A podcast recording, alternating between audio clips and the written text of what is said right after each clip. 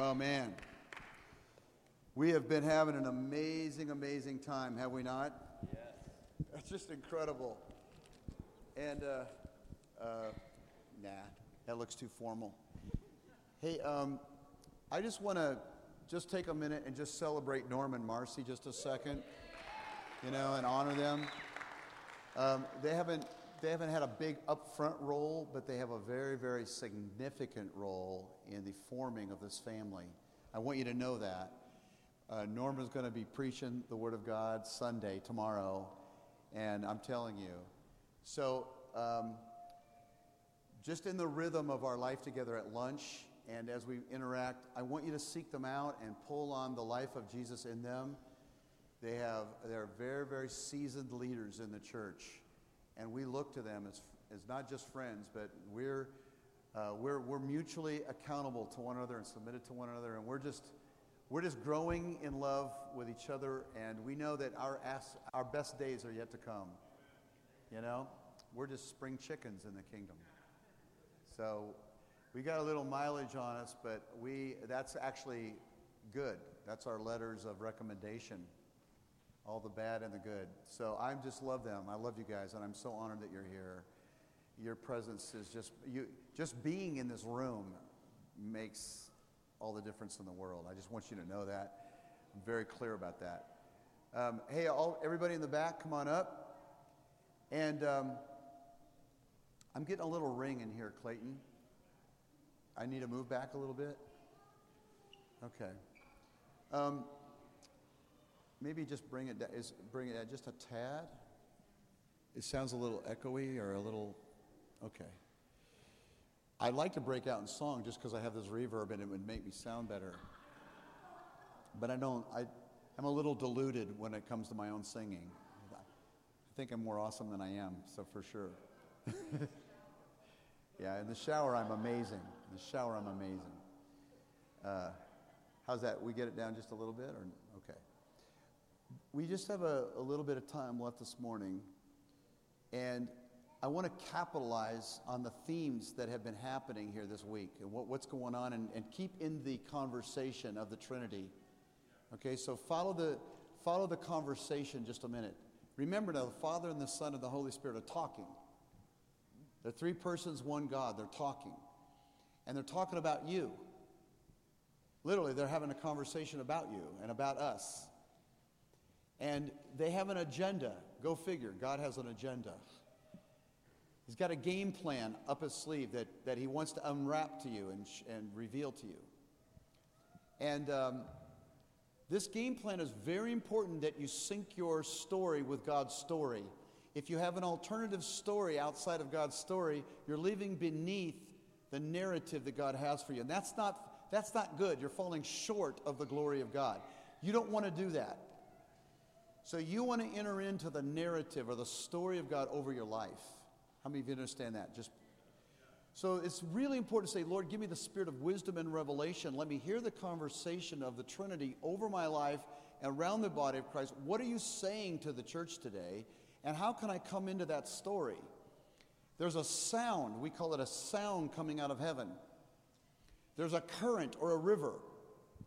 And you can remain stagnated and eh, you know kind of in a pool of stagnation or you can get into a river and follow what god's doing and that now that's a little scary no question about it. It's white waters and scary and crazy but it's also flowing rivers have life in them and stagnant water doesn't. So you want to get into the rivers of living water. So here's what i believe and you can test this up against scripture. There's thousands of verses on this but here's what I believe God's talking about over you. First thing he's talking about is how in love are you with Jesus? Do you know him intimately, for real? Are you communing with the indwelling Christ for real? Do you understand where he dwells in your human spirit?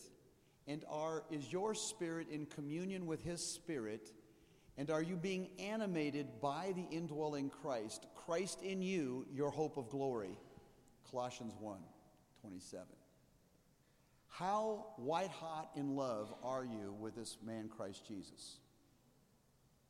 You know, that's it. That's, that's the first question. And, and God, I'm telling you, He's very jealous for you to have this love affair with the Trinity, with the Father, the Son, and the Holy Spirit. And our hearts were wired for white hot, they were not wired for lukewarm. They were wired for passion. That's why you get really angry when you get angry, and that's why you get really depressed when you get depressed. I mean, the, the, the heart is not made for being dummied down into just a subsistence level. If it's down in Ho Humville, that's not where your heart was made for. It was made for passion. You, how many of you understand what I just said? Like, like, and if you're dialed down, it's because you're self protecting. So the first question God wants is Would you open up your heart again and let me put a fire of love inside of you for me? Because I love you like that. And I will always love you like that. You can't change my emotions and my feelings about you. And I think that we've got to know God at an emotional level. You know, God, I don't think it's emotionalism, okay? I think God's a total being. He's a spirit, soul, and body, but he's definitely emotional to the point where he calls himself, one of his names is jealous. Like, I'm like, don't like it when you have other loves that upstage me. It's not like I'm down on money or anything, but if money upstages me, I'm kind of jealous about that because you're committing adultery. Or if another person has more sway over your inner conversation than I do, I'm jealous. I don't like that. That's like they have a position in your heart I only I'm supposed to have. So God is really into you. Really into you. I mean, really into you. Now, I know how difficult that is when He's a spirit being and you can't see Him with your naked eye. But the other realm is so real that if you open your spirit and touch the other realm, you will connect with Jesus. And we were never made to do the Christian life outside of Christ Himself. It's not about rule keeping and it's not about outward external duty. It's about an internal love affair that does bleed into our outer behavior. But we move from the inside out, not the outside in. So that's the first conversation. Second conversation is are you profoundly, organically, deeply, covenantally related to my body? To the degree that if there's a cut, if there's a fracture, if there's a split, a division, you literally feel amputation is going on. You feel the absolute panic of divorce hitting you. Like the, the idea of severing or separating is life and death to you because you know what? It is life and death. You can't just have Christ and not Christ's body. And the Western church doesn't know that very well. So the conversation of the Trinity is Have you found your people? Are you in heart connected oneness?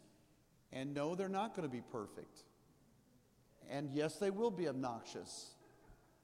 And they will be hard on the nerves. And no, they won't be emotionally intelligent all the time. And yes, they will hurt your feelings. And no, they won't always be sensitive. And yes, they do have a high dork factor. But, you know, did you pick your natural family? How many of you think that some of your natural relatives have a little bit of a dork factor? Have you been to a family reunion lately? I'm volunteering very quickly. Our, our, our, family reunions, you know, we need to hire shrinks to come to our family reunion. or therapists or whatever. No, I mean most family reunions, man. I mean it's it's a, it's it's not. I mean it's like get it over with. It's not a pleasant moment. Okay, so if you didn't get to pick your family naturally, you don't get to pick your family spiritually either, do you? I mean, I know you think you do. I know you think you can go church shopping and you can you can find the classiest preacher and the fanciest building and the best programs and you can park your your your your, your heart there but I'm going to tell you, in the end, something will go missing. Something won't be right because you're wired for white hot love horizontally. And you can't play by your rules, by the Western church rules, by religious rules. You can't play by those rules and have your heart be fully alive or transform into Jesus' likeness. So I'm sorry you've got to find real apostles that are fathers and prophets and pastors and teachers. But more than that, you've got to find family. If, if those people aren't family type people, then they've got to they've got to back into the revelation that God's a father and a son, and he builds his kingdom relationally and family. Period. End of discussion. If God is going to be a father and a son, that tells you a lot about how he's going to build his kingdom in a family. You can't avoid this conversation. You're going to be a son of God and be brought into glory, you're going to have to be in a family. It's not going to happen otherwise. You can't be like Jesus without a bona fide, legitimate, God ordained spiritual family of families called a tribe. You can't. You can't. So, plan B, that was an invention of man, the system of religion, is not working, beloved. And you know why it's not working? Because it's not up close and uncomfortable. It's, it's got a little bit of a buffer and an option of hiding. And that's, this is the hard conversation that we're going to have to have a transformational conversation. I mean, all right, if that's true, then what do I got to do about this? Don't think you can have Jesus and not Jesus' body. You might, he might allow you to have a little honeymoon moment of a day or two or three, but honestly, every child like Evie is supposed to be born into a family at birth. This isn't like a second option. This is like, bam, bam.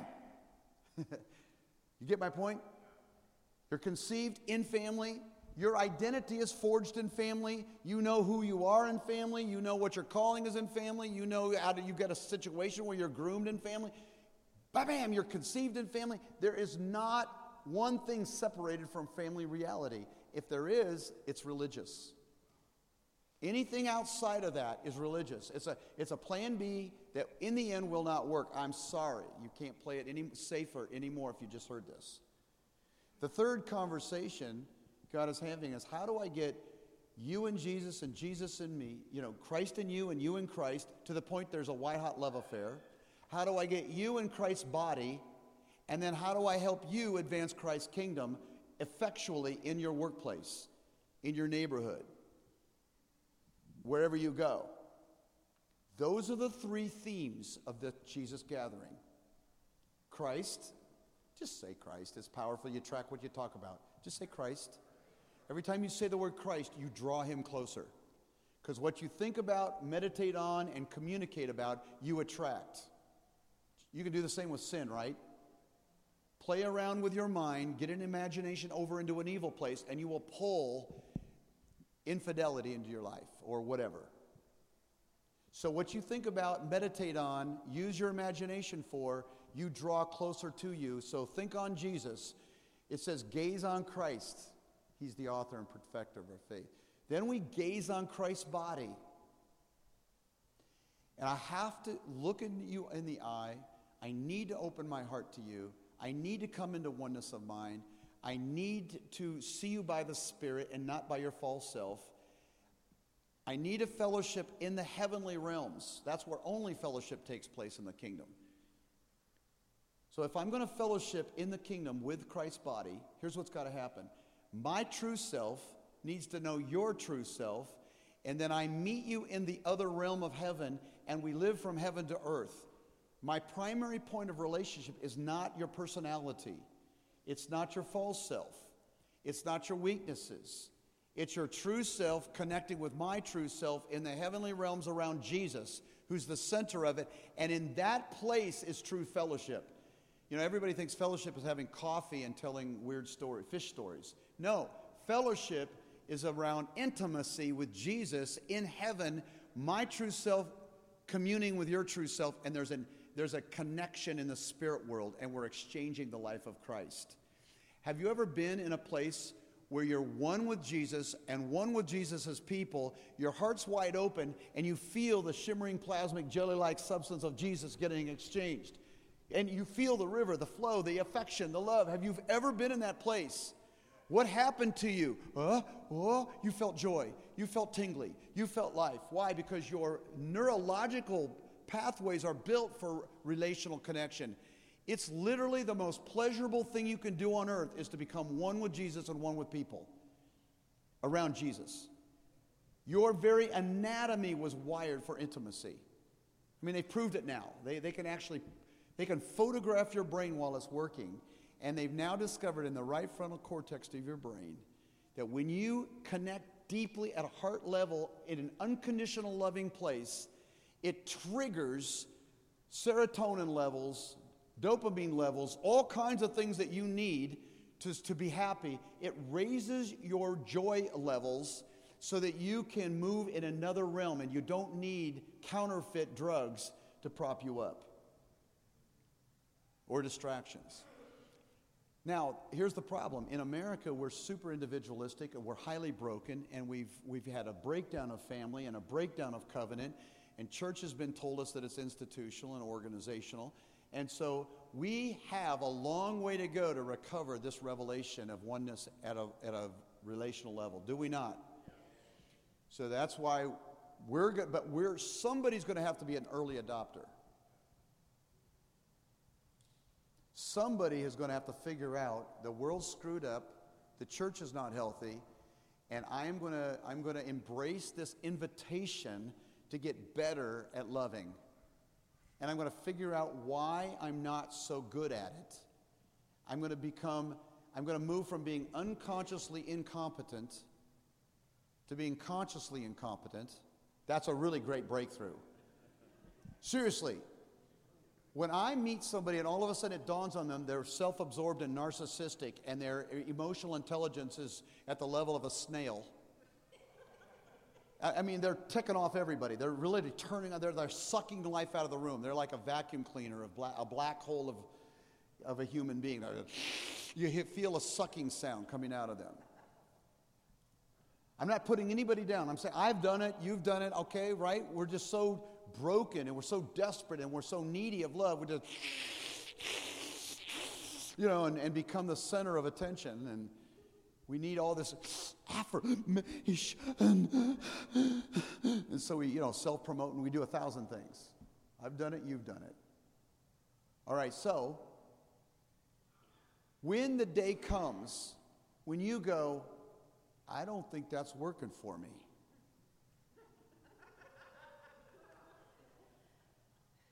Why is it that people scatter when I walk around? Why is it that I'm just not connecting very good? What's going on? I mean, that is the best. The minute you like go, huh?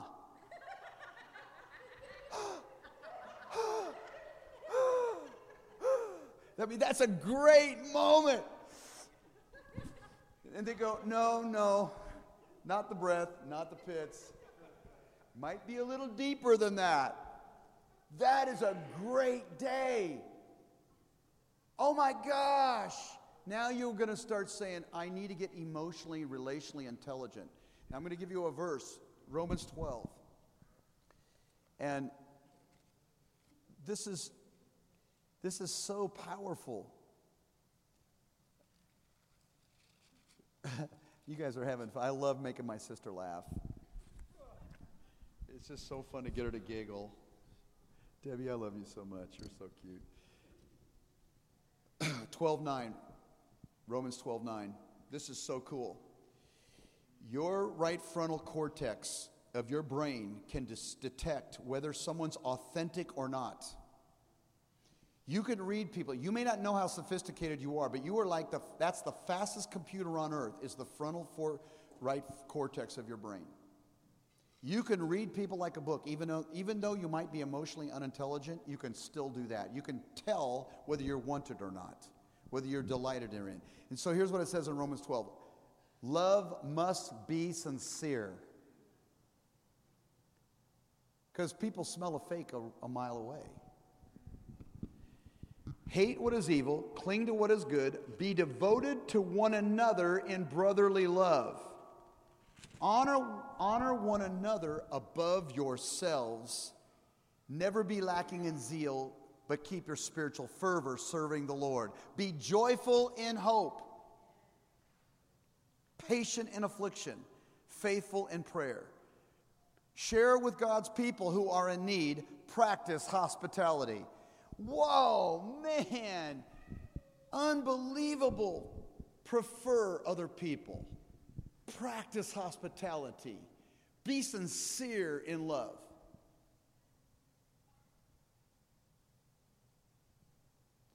Do you notice how they, they're dancing in and out of the vertical and the horizontal, the vertical and the horizontal, and the vertical and the horizontal? Because in the scripture, in the Hebraic mindset, they're inseparable.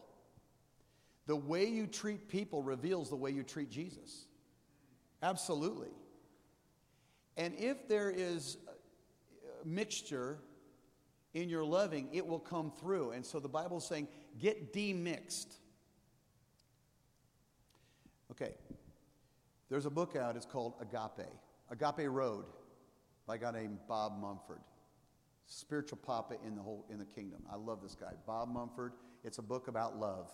It's one of the best books about love written, Agape Road. And in the first part of his book, he starts out describing pure love, and he uses the term agape. Agape is the best word for love in the scripture. It's the selfless, purest kind of love. It's God's love for you, it's your love for God. It's supernatural. You can't produce agape apart from God. You can't manufacture it out of your soul. You weren't born with it, it's got to come from the other realm. So agape is pure. It's pure from God, it's pure back to God, and it's pure to people. Well, then he breaks out this word that wasn't used a lot in the scripture really in, at all, but it was a concurrent word in the Greek and the Roman culture. It's called eros. And eros is a self absorption love. It's really I love me. I say, I say I'm loving you, but I really love that you love me.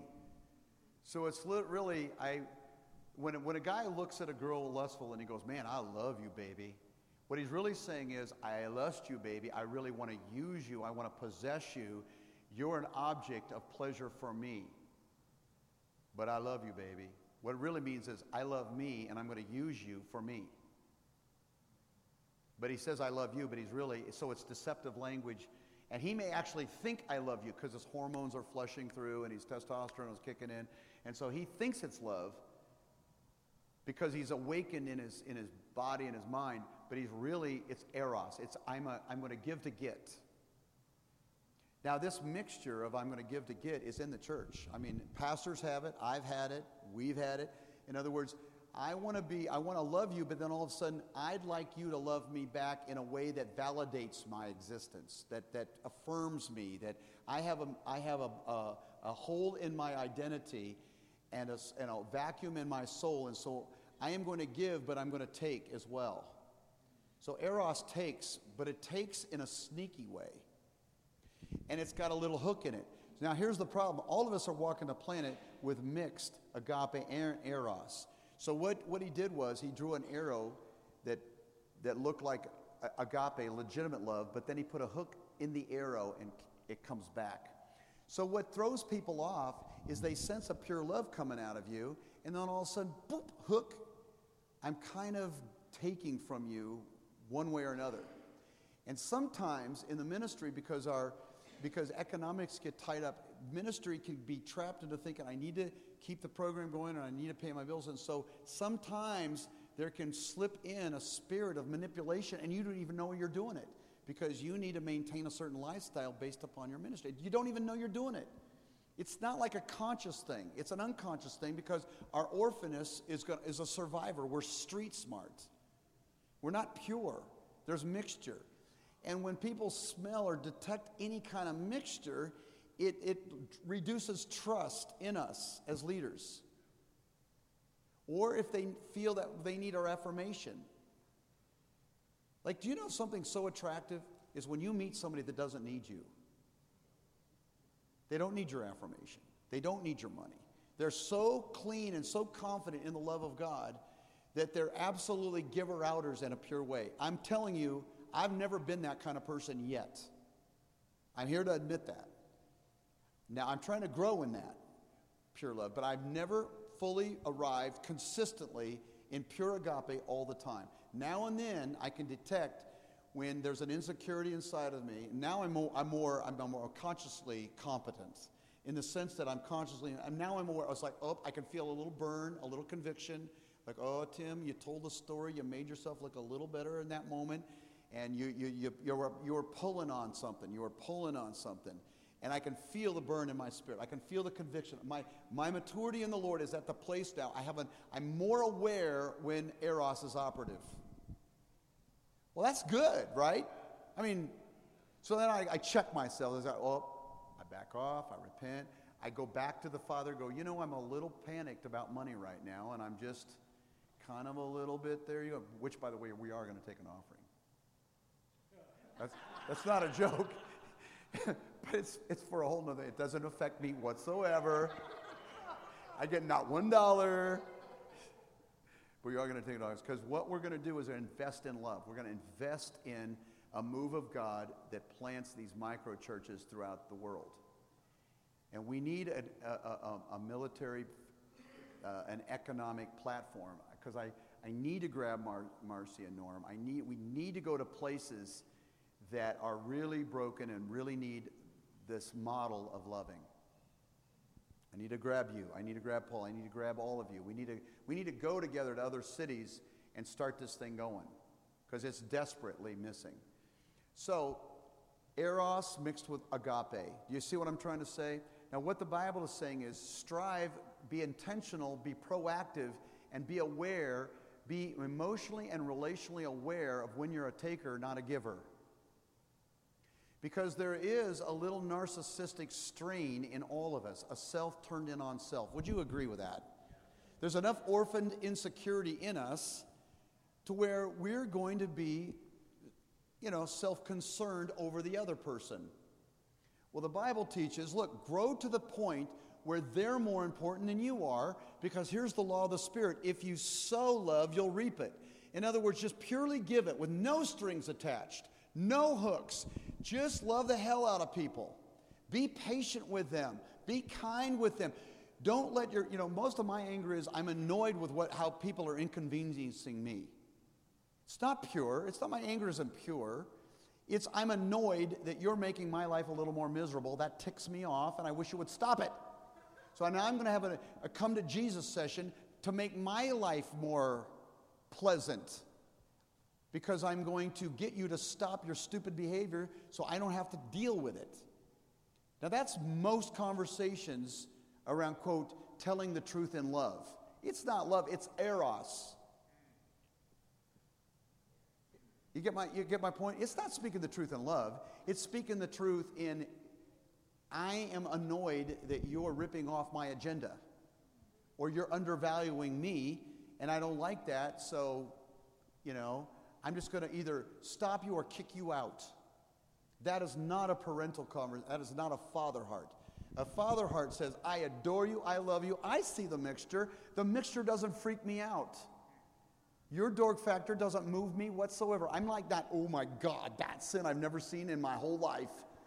Like, oh my God, I'm repulsed by you. Can you imagine the little girl? Oh my God, you. Now you're okay, but you, oh my Lord, you just like reek with nastiness. Seriously, most of us think that. Think that God has a little bit of an edge on him about us. Or the demonic inspires that irritation in other people toward us, and that's a demonic attack against our life. God is not repulsed by you whatsoever. God is not, a, God is not annoyed with you. He's not upset with you. He's not irritated at you. He's not hyperventilating. He doesn't need to fix you right away. He loves you just where you are. And He's going to assign people to reveal what He's like. Eventually, He'll get around to it. I mean, He's working on it. Maybe He's, maybe he's inviting you to be that kind of person. Which means you've got to get over your orphanness first, because if you're giving a get, people are going to smell you a mile away. It's like, oops, mixture mixture, and they're going to step back one step in their heart. Now, they'll, they'll act nice. They'll act nice. They'll hug you. They'll love you. They'll be kind. They'll be cordial. But inside themselves, there's going to be a wall up of self protection because they know that your irritation or your annoyance or your disgust isn't coming from heaven. You're not safe. You're not safe. Okay, so what are we going for? We're going for you to be the kind of person. This is what God's talking to you about.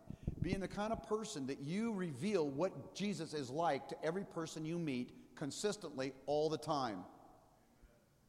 When people meet you, they meet Jesus. And you're not, the, you're not an expert on their false self and on their, their bad habits that need fixing. Because you don't even, Jesus is not even sin conscious at this point because he's already taken your sin and put him on the cross. He's not sitting around thinking about what a creep you are. He's actually already dealt with that. All the judgments, all the sins that you ever committed came onto Jesus. You died in Christ. So all he wants to talk about is your true self and how much he's basically going to expand more of himself in the bad sin habits. But he's not going to get the bad sin habits out of you by harping on them all the time. That's a very bad parent. Let me just tell you one more way of how you suck and how, what you need to get your and, and, and, and, and how you need to get your act together. That is not how God fathers. That is not how God fathers. How does God father? He will keep t- he will displace the darkness with light. You don't get crap out of a person by focusing on the crap. You focus on the gospel of the good news of the love of God, and God begins to fill the person up in those vacuums of orphanness. Keep telling somebody they're a creepy orphan and watch what happens. You suck, you suck, you're a creep, you're a creep. I mean, just go along and tell, and the more you add you oughts and you shoulds, the more you activate their false self. You put rules on top of the false self. You know what you're going to get? A monster. Here's the two kinds of monsters. You're either going to get a self righteous monster, somebody that actually got a little more discipline in their life because out of fear they conformed to your laws. And now they're arrogant because they think if I did it, you can too. And everybody should do. And so they go around, you know, telling everybody, you know, get their act together. That, that's the worst monster in the scripture, is a Pharisee monster. It's the elder brother monster. The other kind of monster is despair. I, I, I, I, I know I suck. You just reminded me one more time. You reinforce what an orphan and creep I am. I'm a quit. I'm going to quit. I'm going to. I'm going to be basically the unrighteous one. I'm just. Gonna, if I can't make it in the in the church world by being good enough, I'm just going to F you. I'm sorry, but that's what it is. That's what happens. People just kind of they check out and they go out and they just lose it. They just go off the deep end and they they uh, medicate themselves with a thousand options. I mean, you know, you can you, you can medicate yourself with a eclair donut just as much as you can with weed. I'm saying it. Ice cream can be your drug of choice. Just ask me. Oh, I gotta make a ice cream run, sweetheart. Tim, it's one in the morning. Some places open. Some places open. I mean, you know what I'm saying? Because if I'm not cl- crystal clear about that I'm, I'm, I'm medicating something that's missing, if I, it's not, you know, there's nothing evil about ice cream, okay? What's evil is when ice cream is replacing Jesus. So, so let's not get self righteous. You know, there's the acceptable sins in the church, and then there's the unacceptable ones. And so, so when somebody comes along and says, You're so repulsive, I've got to fire you and kick you out because you just haven't made the grade. I've spotted your orphanness, I've seen your hooks, I've seen the places of your eros, and uh, you're, you're disqualified. And I've watched the church do it over and over and over again to good people. And it tears my heart. It's been done to me. In some ways or another, I've done it to others. This thing has got to stop. You don't solve an Eros hook by being repulsed and pulled back and rejecting and throwing somebody out. You solve it by bombarding them with more love, with more revelation, and speaking the truth in love goes, hey, listen, just a second here. I'm your dad and I love you so much. You, you are not threatened by me at all. You don't have to be scared. There's a blind spot that you may not be aware of. There's, there's some unfinished business. God wants to de orphan you in this area of your life. Don't worry, it's okay. It's all right. Don't freak out. Don't panic. No fear. So it's all right. I've got them too. That's very important to say. I've got them too. Maybe mine are covered up with a pretty, you know, whatever, a pretty personality or, you know, a new suit. But I've got them too. So here's what we're going to do we're going to gospel you, gospel you, gospel you, gospel you, gospel you with grace. Now, why am I talking like this?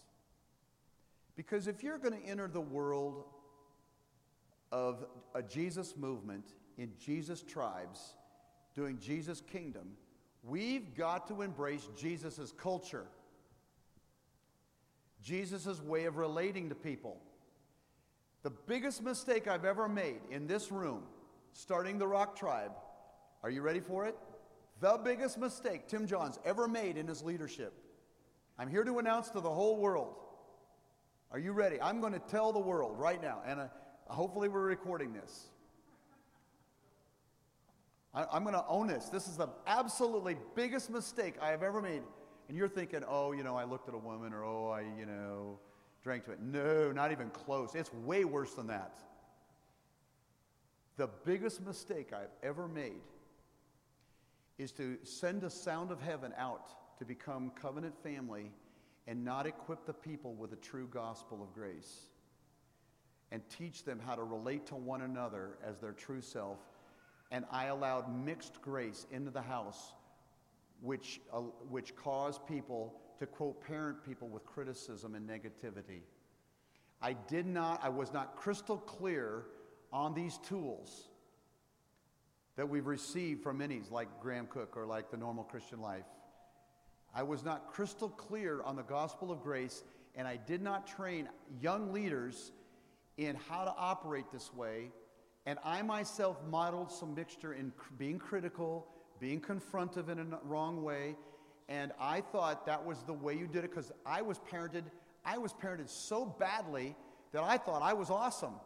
I mean, I thought I was gentle and kind, but I still, I still did not understand that the best way to parent is to only talk to the true self and never to the false self. And so I let people talk to the false selves and others as leaders, talk to the false selves and sin, and eventually that little animal came around and bit me, boom, in the rear. The boomerang of my poor leadership in this department went, and the guy goes, You sowed your reap, buddy. Here it comes. Here it comes. I'm like, What do you mean, here it comes? Like, I'm an awesome father. I got a family. I got a doctoral in this topic. I know what I'm doing, Father. And bam! Right in the head. Knocked me out. Because spiritual son said, oh, if that's the rules, I'll play by those rules. And went, bam! And they held court on me. I'm like, how dare you hold court on me? I'm awesome. They go, yeah, but we saw some eros. We saw some eros. We saw some mixture. We saw some, you know, some, uh, you know, this and that. I said, what do you mean? I'm down here in the hood. I've given my life away. I've, I've owned. And they go, well, you know, but we saw eros, and so we're holding court. You are guilty. We kick you out of your own house. The pain of that was so immense, so devastating. I was down for the count for so long because I could not break the code. I could not figure out what the heck went wrong. And I don't believe God was in that one bit. I don't believe God was in the division. I don't believe God was in that. But I will say this I have learned a ton from it. My life will never be the same again. And if all that pain comes up to this one moment in time when I can articulate to you the culture of heaven that must exist when you call out the, the sound of heaven for family, if you don't teach these people how to be nice under pressure, the most dangerous place in the world is a dysfunctional religious family. Better stay away. I would avoid it as well. The worst places I've ever been is in a, is, is in a, in a judgmental, legalistic small group. The last thing I'm going to give my life away for is to get people in, into relationships where they can get beat up and judged and criticized and condemned. And I let an open door of that spirit in this place at the foundation. And the Lord goes, Oh my God, I've got to stop this in its tracks. Because, Tim, you are anointed. You are anointed. You know how to build family. You are gifted. You are called. You are going to be a leader in the body of Christ. And that mixture, you cannot take one more, I will not let you take that to the next season of your life.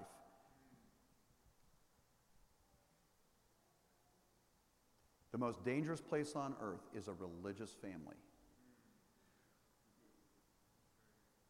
Because it's witchcraft. It's absolute witchcraft.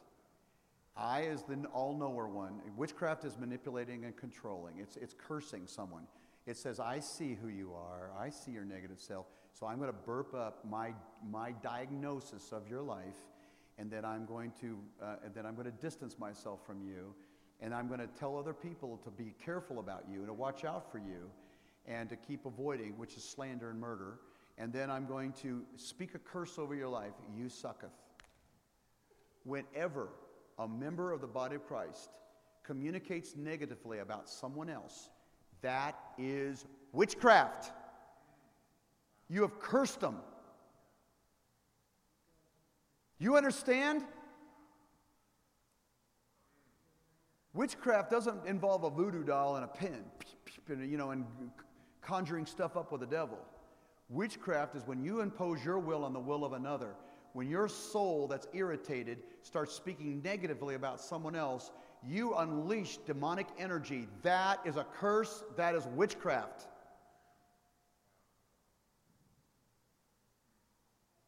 So, how dangerous is that to get people up and around each other that have negative opinions about one another, willing to talk behind the back and willing to go, well, we got to process this with someone else. We got to, you know, triangulate and we got to, you know, work it out so we can go to them.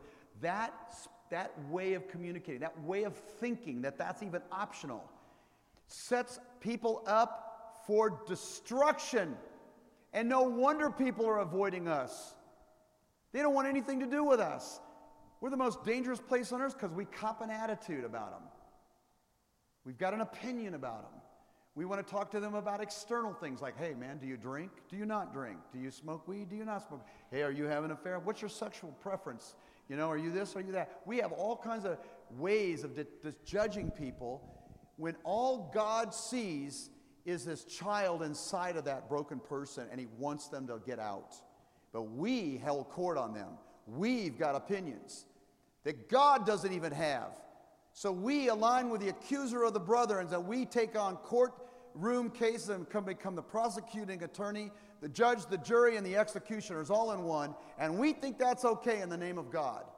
We've done God a big favor.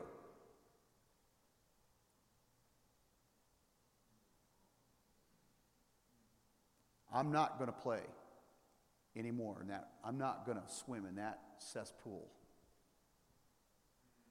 Never again, by the grace of God.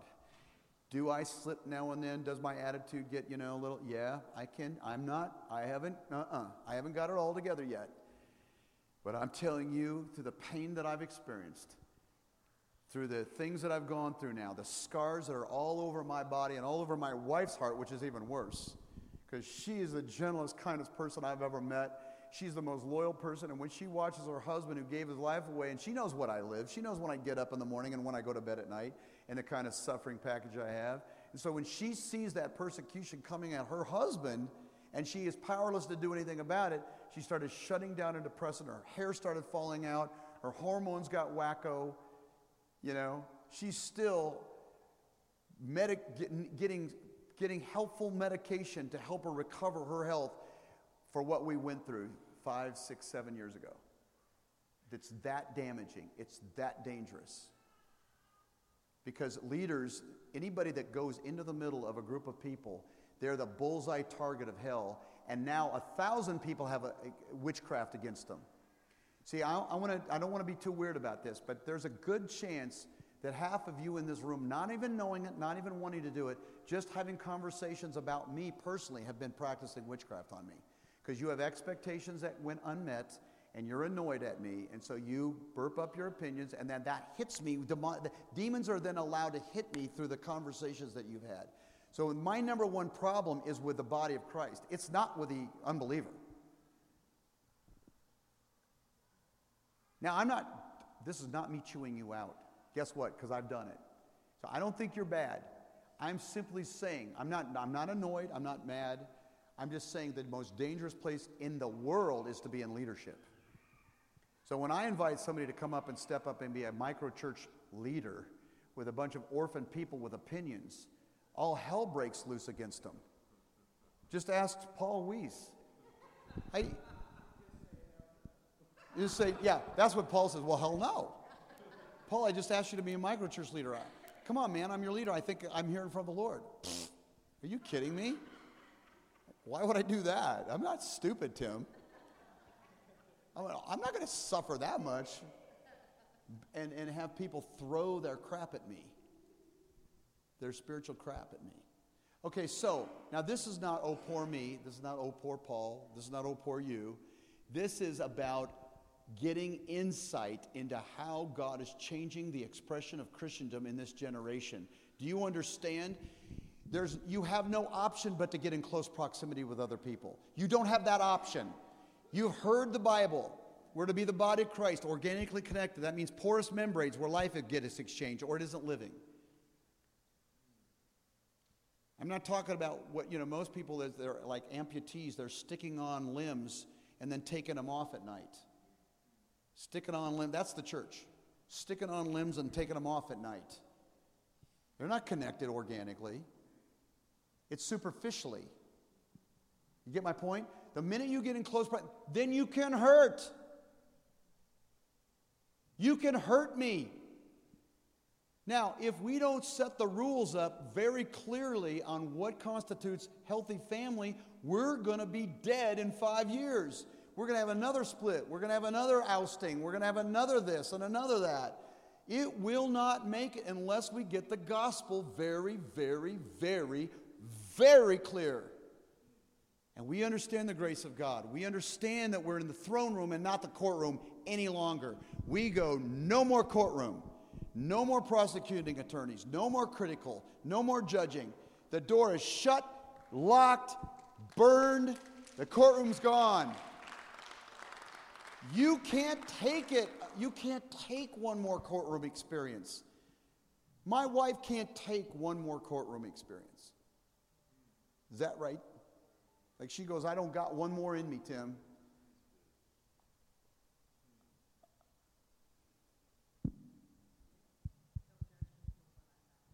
Yeah, don't judge my wife for what she isn't.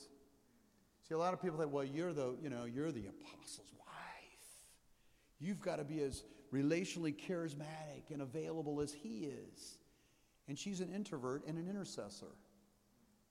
So she shows up all the prayer meetings. She was all at the house church, but she was quieter. She was a little more focused. She was a little more discerning. But oh, no, no. We have a, she was told, we're a single parent family because you aren't giving us what we want. You're a failure. I'm telling you, we get offended by, by what people are and what people aren't. We've got opinions. We think we know what we're talking about. We think we have the right to burp up that stuff.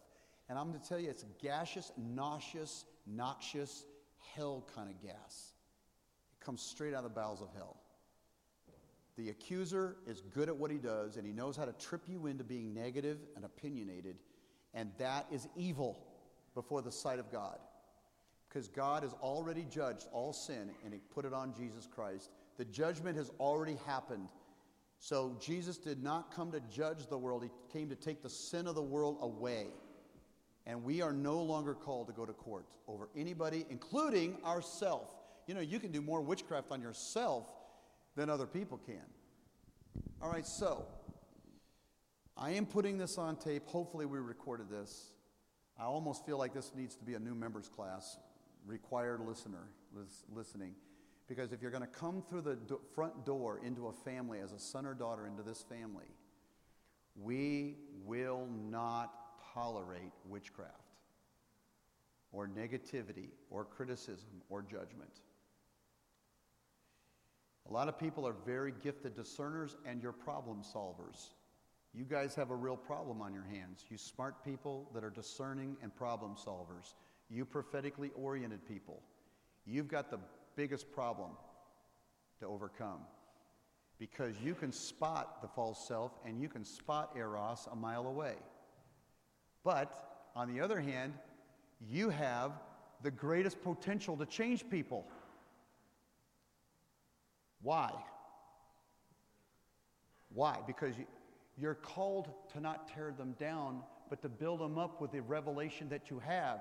And so you, rather than go to, um, you go out of, um, you go out of, uh, what's, I've got this phrase I use all the time. You go from, from your revelation and into intercession quickly. The, the, when you spot something nasty, you turn it to intercession and go, God, where that negative thing is, replace it with a good thing. Wash it out. So you don't focus on the nasty, you focus on the exact opposite and pray it down on them. So if they if you see where they stinketh or where there's a hidden issue, go, okay, I got it now. I now know how to pray for them. Not how to criticize, but to how to intercede. And you turn your brilliant insight into intercession. That's what I want. Insight into intercession, and you can become the most powerful person on earth. That is the role of a New Testament prophet. An Old Testament prophet says, You sucketh, you didn't keep the law, and God is angry. A New Testament prophet says, I represent Jesus. I see where the law is inoperative. I'm going to now unleash the anointing of God and rebuild you from the inside out. Completely opposite. How you act on one side of the cross versus how you act on the other side of the cross, night and day. So, you prophetic, intelligent, amazing, diagnostically skilled people, we need you more than ever, but we don't need you to be the resident critic. We need you to be the resident intercessor who rescues people from blind spots they'll never see unless you pray.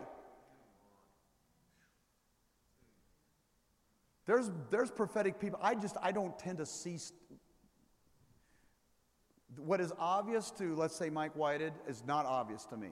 He's got that grace. What may be obvious to you, Jamie, is not obvious to me.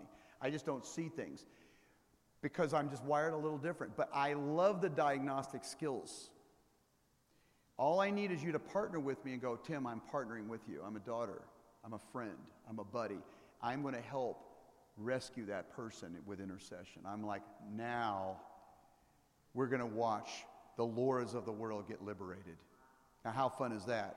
You're going to pray more best friends into your life because you approach life just like this. That's why you're so anointed. By the way, someone came to me, Sam Matthews, and said that Jamie, last night, he said, I saw Jamie in the spirit. I saw a massive angel floating all over her and Tim. He goes, Who are the, no, he kept further, who is that couple? What is that? I think her name starts with a J, starts with a J. And I said, Something about her is staggering. She's got an angel floating all over, a massive one. I don't know if he talked to you about this. And then he said it to you, Tim. And he, he made me, pulled me aside and said, You need to note this couple. I said, I've already noted them. I, I, it's not hard to, it's, they're not hard to miss because of the anointing that you carry. So, usually, the higher anointing you have for government, the more discernment you have in some of those areas, and you've got to be very careful with what you see. You've got to handle the fragileness of people very well. If you slip into that place of criticism, you're out of divine order and you're not operating in your anointing. So you've got to steward your anointing with great clarity. And that means you got to get healed up from all the negative BS that was thrown at you, including you're your own worst enemy. The people that I meet that are very prophetically wired, they're harder on themselves than anybody else. And it's like, gosh, give yourself a break and gospel yourself today. All right, we're going to go to lunch. But I had this in me. I had to share this. I had to get this out into the open spirit world because I believe this Jesus gathering, we're crossing a line in the spirit. And we have put people in, in, in leadership that are relationally mixed and, and awkward, and they're, and they're dangerous because they're unaware of how much damage they cause just by being themselves. But the, but the standard of eldership in the Rock tribe is not just how much Bible you can quote, but how well you can love. Do you understand what I'm saying? And love in, requires relational skills. You've got to be able to anticipate how you're coming off to someone in advance if you're going to be a good leader. Like, I know how my behavior is going to affect persons. You're so self aware that you're not, you know, you're unconsciously now competent. That's the goal to get. Unconsciously competent in relational skills that you are so sharp, that, that your intelligence is so good that you know intuitively the influence that you're having in a good or bad way. And you can preempt things in advance by how you're operating. That is a good elder. And I'm here to say that is the skill I'm calling up in all of you. It's a good thing to aspire to be an elder. But if you want to be an el- if you want to eld in this group, start elding. And how do you start elding? By loving the hell out of people and gospeling them and watching them grow under your influence. We need you to become an elder. We need you to become a deacon. We need you to be awesome at loving. We are so, there's such a vacuum of leadership in the church of this caliber.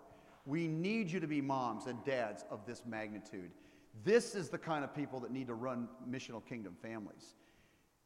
Emotionally and relationally intelligent people that think better and better about other people first.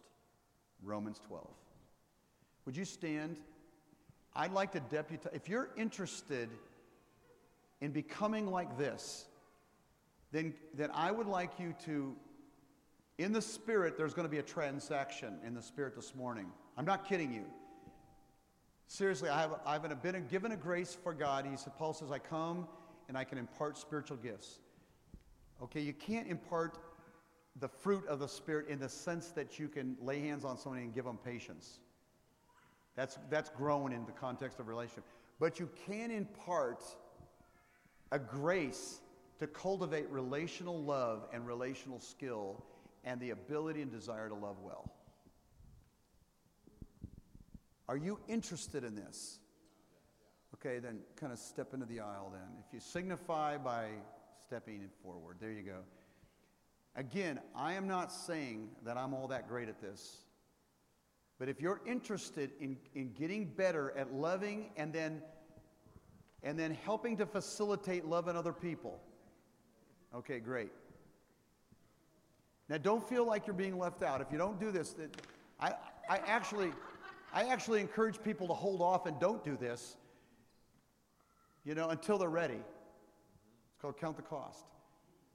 But you're going to be, you're going to feel the Lord after this prayer. I'm serious. You're going to feel the Lord moving you rapidly into uh, agape, the agape road of excellence in loving.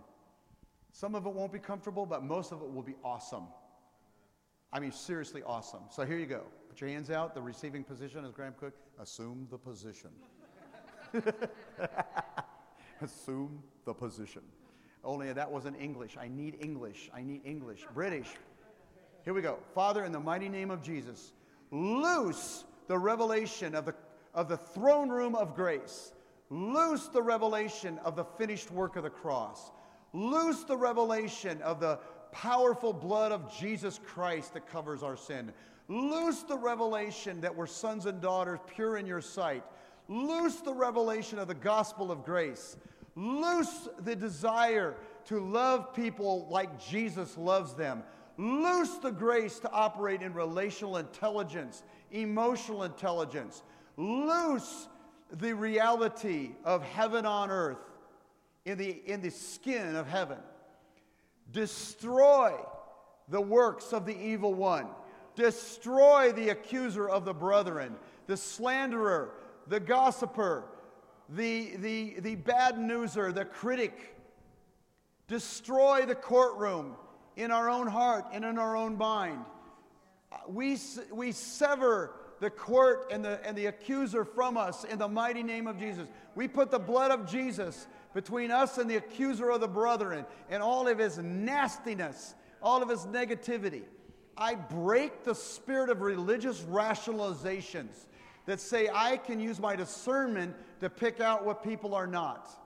I break that deception in Jesus' name.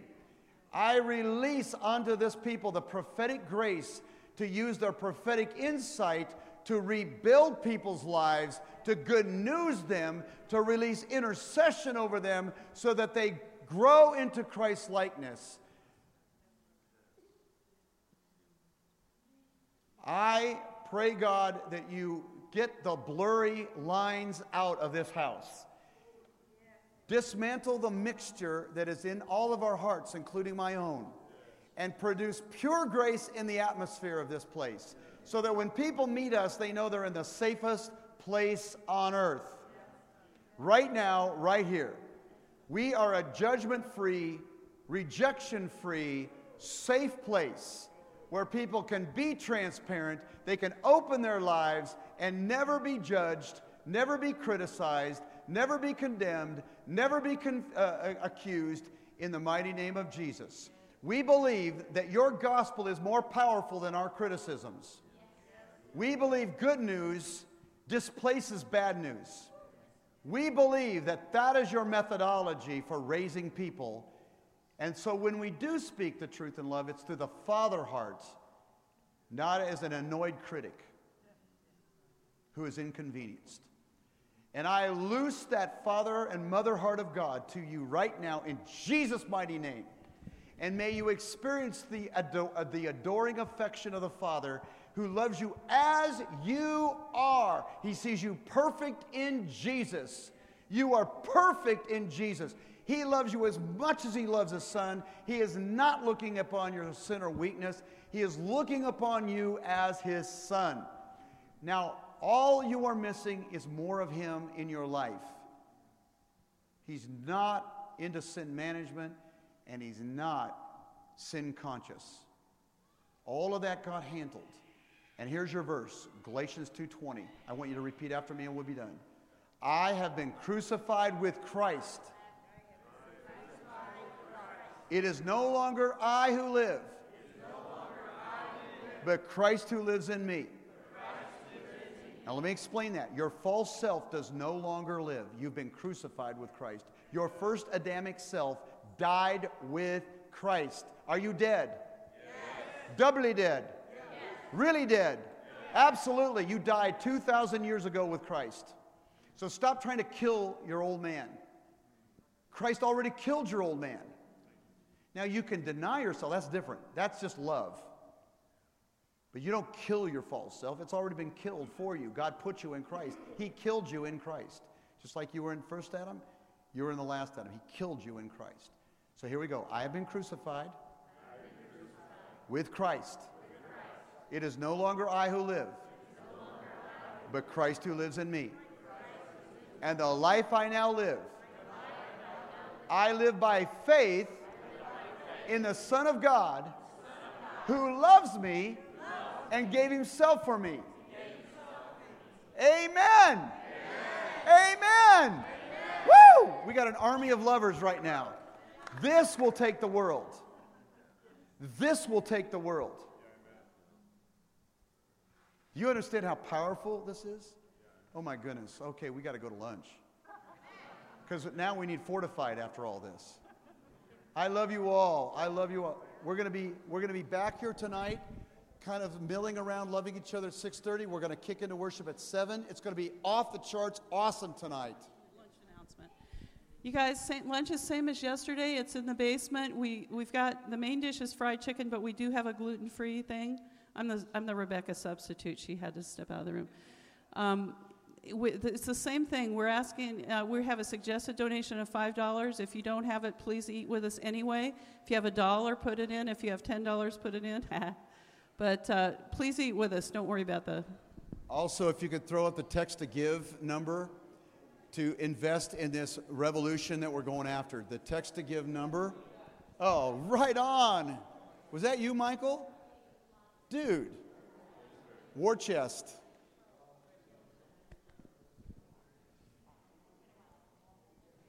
I just want to pray in tongues right now. Kuraba. Adrian, we get to have lunch on Wednesday.